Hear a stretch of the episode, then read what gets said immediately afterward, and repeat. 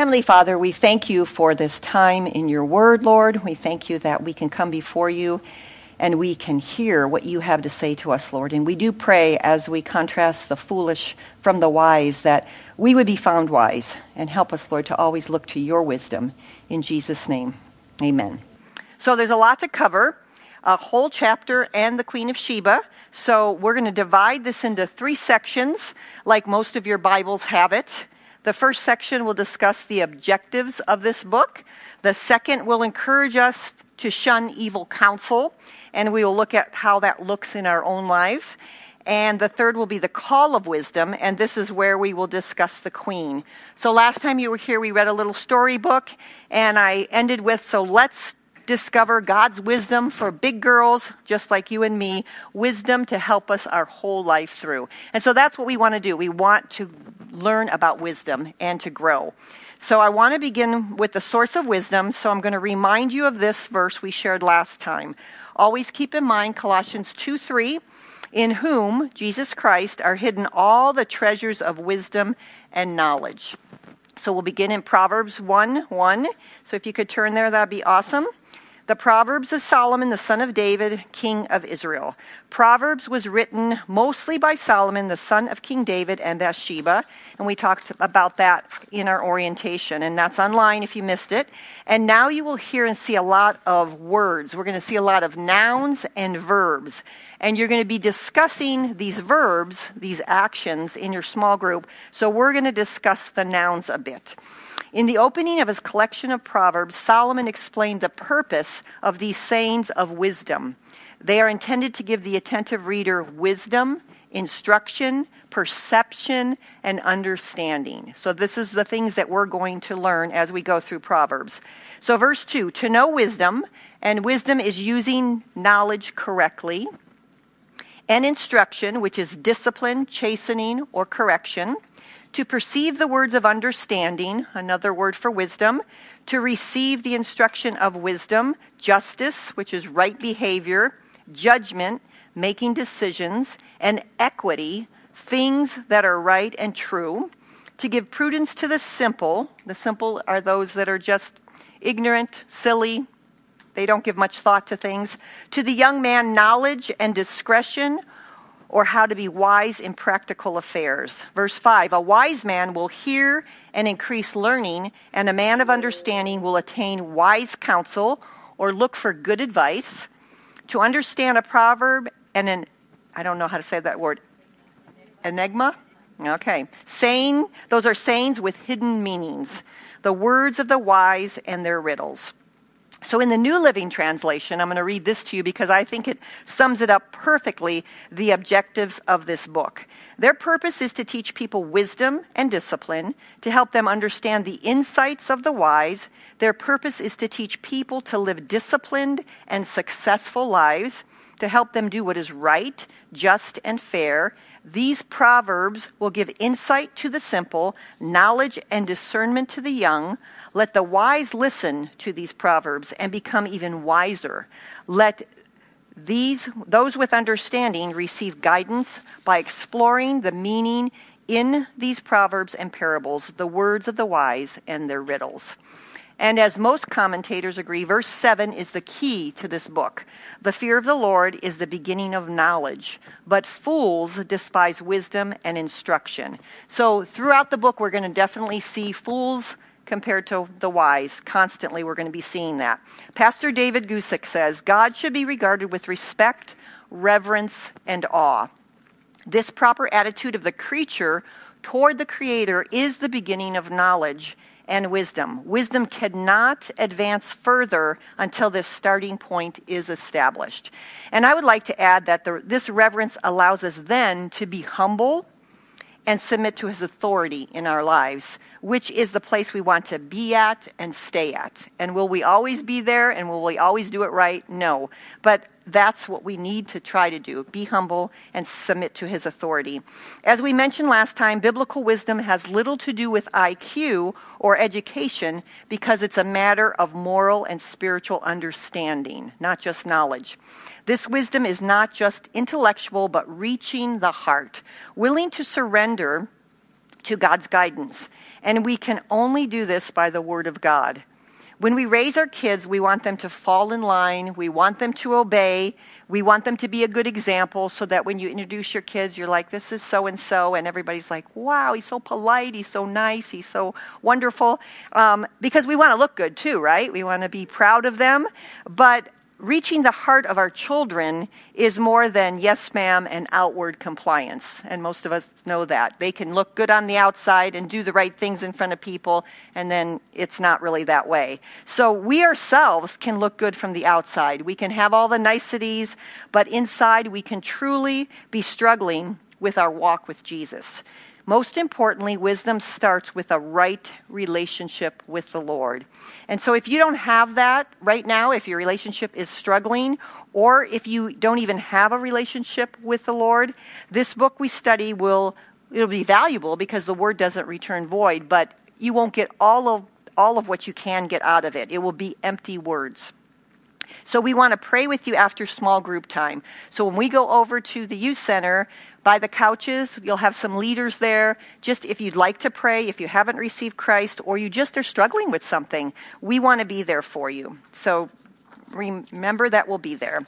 A wise man or woman will yield their ears to hear and will continue to be willing to learn, not thinking they know it all already. They will be willing to look to wise counsel and willing to seek that out.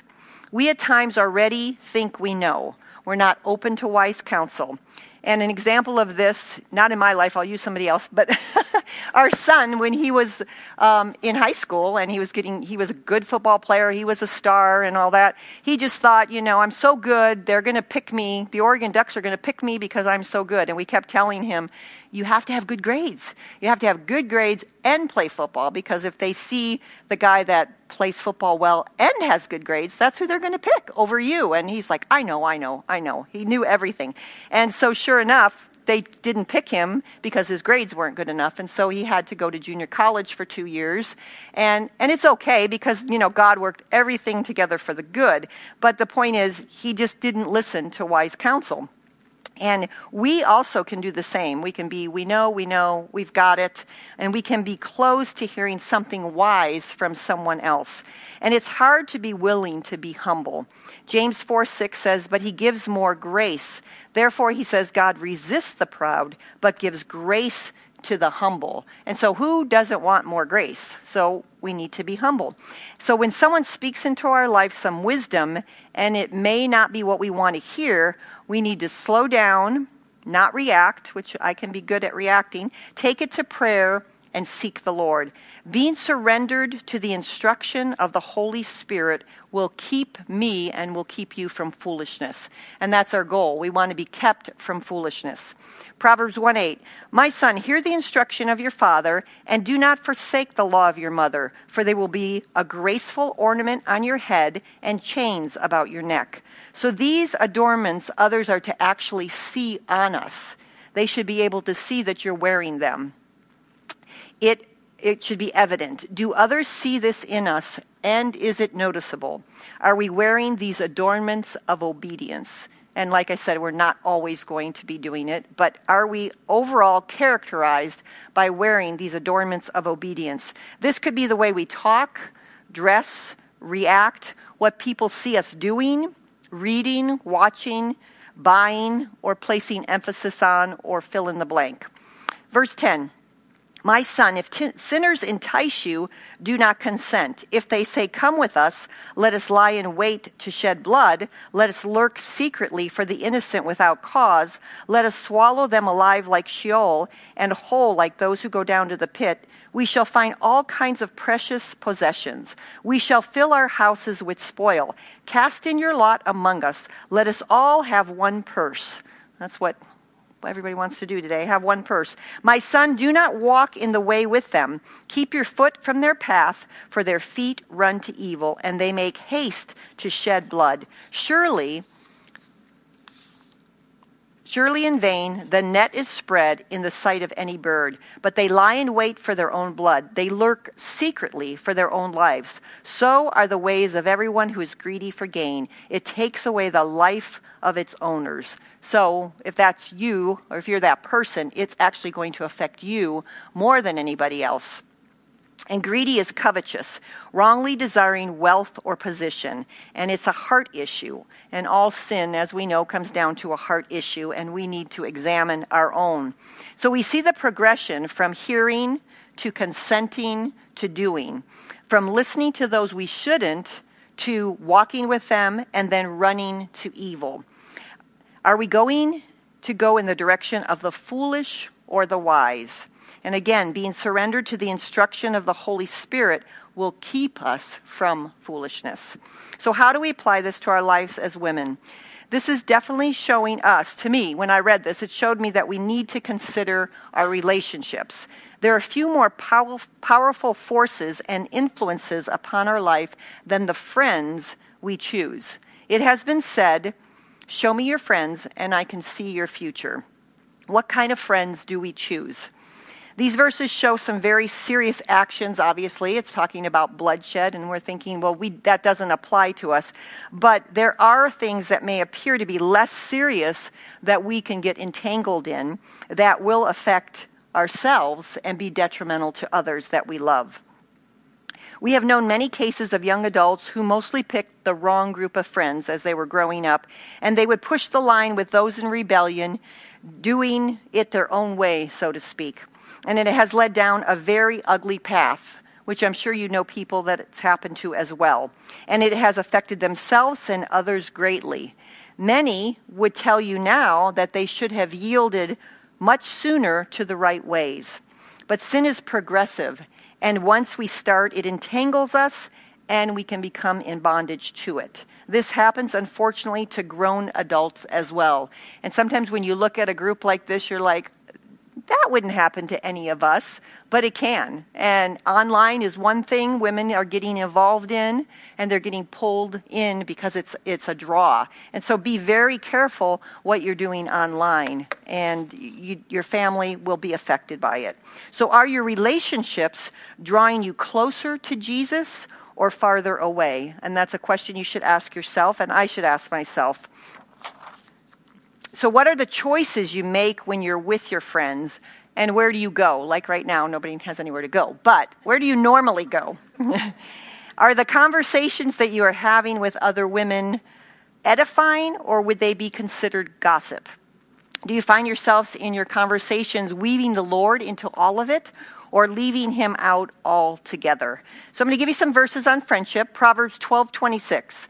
The righteous should choose his friends carefully, for the way of the wicked leads them astray. Proverbs 13:20 He who walks with wise men will be wise, but the companion of fools will be destroyed. And the enemy likes to tell us that it's okay and we can do this and we can do that. But the companion of fools will be destroyed. Wise versus the foolish. Remember, being surrendered to the instruction of the Holy Spirit will keep me from foolishness. That's one thing I wanted to really have you guys get tonight. Proverbs 17 9. He who covers a transgression seeks love, but he who repeats a matter separates friends. And so, obviously, trust is very important in a friendship. So, you need to be looking at that. Um, there's that pull of gossip. Proverbs 18:8. Rumors are dainty morsels that sink deep into one's heart. So it's something we desire as women. We like to get and hear. You know, you want the scoop. So um, we got to be careful that that scoop is not hurting other people. 1 Corinthians 15:33 Do not be deceived evil company corrupts good habits. So a true friend may have to speak the truth in love to you. Do you have a friend that can do that?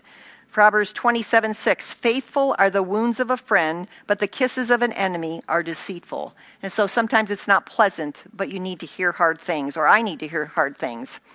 Proverbs 27 17, as iron sharpens iron, so a man sharpens the countenance of his friend. So friendships can definitely define us. Be careful who you hang with. Even as an older woman, we think, ah, you know, that doesn't apply to me, but it does. We're not, we're never too old for this talk. Look for, for trust, honesty, and a life submitted to the Spirit in your friendships, and that will help you shun evil counsel. And this is the place to find them. You're here, so you're going to find some great friends here.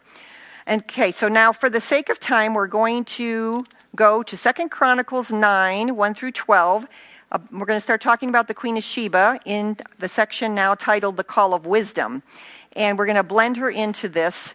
And the call went out to her and she answered it. But for the sake of time, we're not going to go through all of this passage. But you can turn to Second Chronicles 9, 1 through 12. And there's the queen up there. There she is. Verse 1 Now, when the queen of Sheba heard the fame of Solomon, she came to Jerusalem to test Solomon with hard questions, having a very great retinue, camels that bore spices, gold in abundance, and precious stones. And when she came to Solomon, she spoke with him about all that was in her heart. So Solomon answered all her questions. There was nothing so difficult for Solomon that he could not explain it to her. And verse 5 Then she said to the king, It was a true report which I heard in my own land about your words and your wisdom. And down to verse 9. And she gave the king 120 talents of gold, spices in great abundance, and precious stones. There never were any spices such as those the queen of Sheba gave to King Solomon down to verse 12. Now King Solomon gave to the queen of Sheba all she desired, whatever she asked, much more than she had brought to the king. So she turned and went to her own country, she and her servants. So there are many legends out there about this queen who traveled 1,400 miles to see the wisdom of Solomon for herself.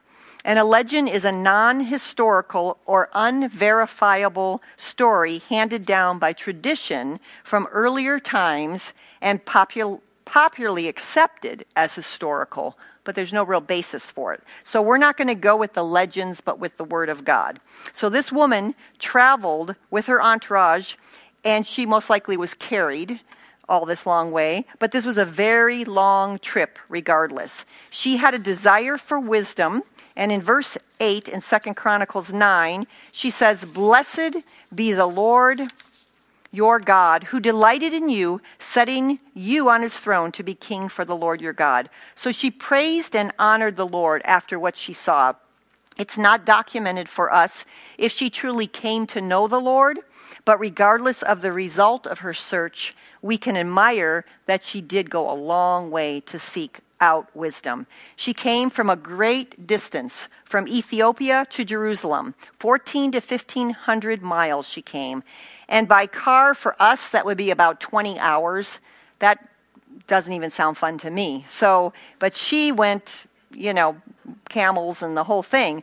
And from the research I've done, it took three to seven years for her to travel all this way. And so she came a long way and gave up whatever she was doing in her life at that time to seek out wisdom.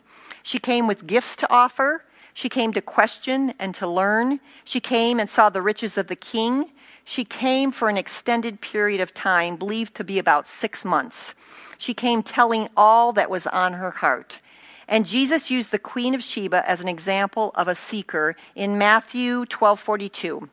It says, The queen of the south will rise up in the judgment with this generation and condemn it, for she came from the ends of the earth to hear the wisdom of Solomon, and indeed a greater than Solomon is here. Obviously, that's Jesus Christ. The Jews who have rejected Christ will be judged in comparison to the queen of the south who came to listen to Solomon's wisdom. And that's, as I said, in Matthew 12 42 and Luke 11 31. If the queen of Sheba sought Solomon and the splendor of his kingdom so diligently, how much more should we seek Jesus and the glory of his kingdom? And my question is what length are you willing to go to seek wisdom? We saw the Queen of Sheba went to great lengths to seek it out, and in the end, she received much more than she gave. And that's a picture of when we seek out from the Lord, we're going to get much more back than we've even given.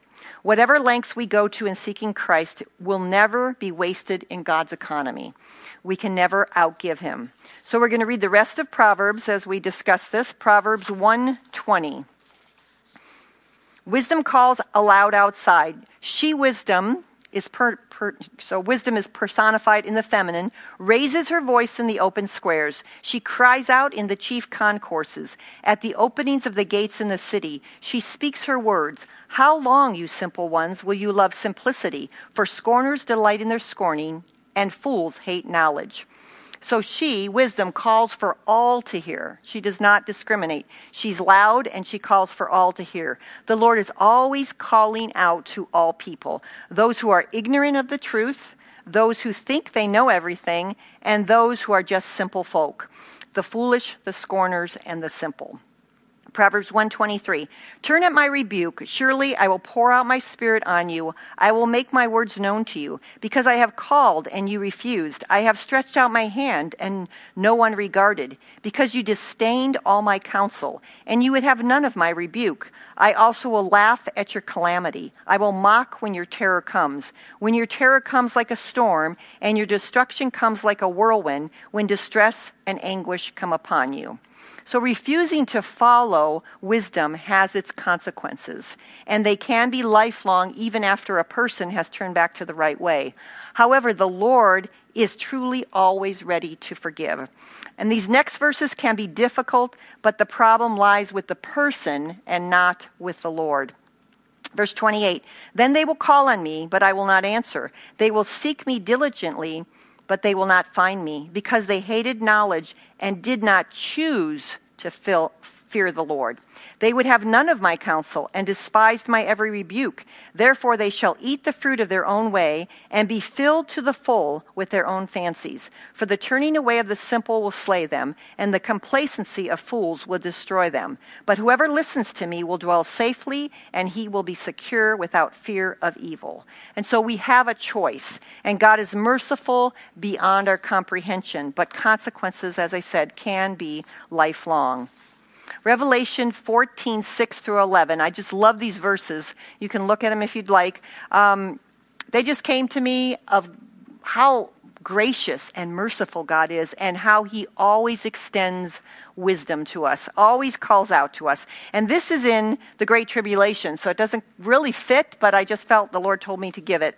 So God still reaches out so clearly, and it would be wise for those at that time to heed these warnings. So, this is the proclamation of three angels during the Great Tribulation, verse 6 of Revelation 14. Then I saw another angel flying in the midst of heaven, having the everlasting gospel to preach to those who dwell on the earth. Think about that. He's still going to he's going to be preaching the angel's going to be preaching the gospel to everyone that's left on the earth. So no one's going to have an excuse or say I did not know in, to every tribe, nation, tongue, and people, saying with a loud voice, Fear God and give glory to him, for the hour of his judgment has come, and worship him who made heaven and earth, the sea, and springs of water. And another angel followed, saying, Babylon is fallen, is fallen, that great city, because she has made all nations drink of the wine of the wrath of her fornication.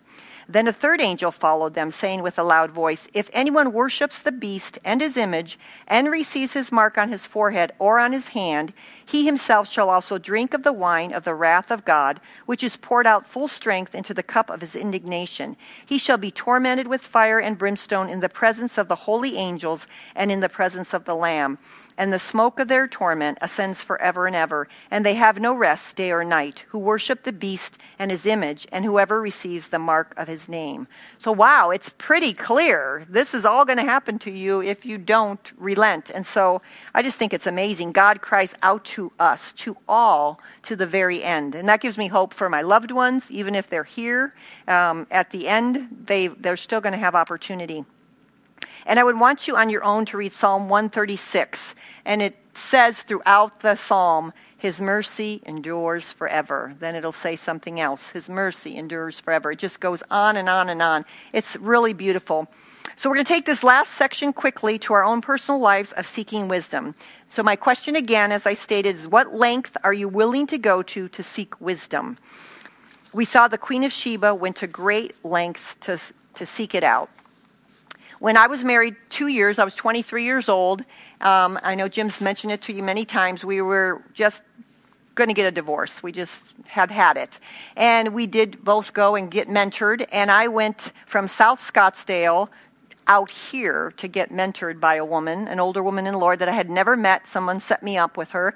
And so I had to drive out here 37 years ago. Think about that. There was nothing out here. So to me, it was a long, empty way out here.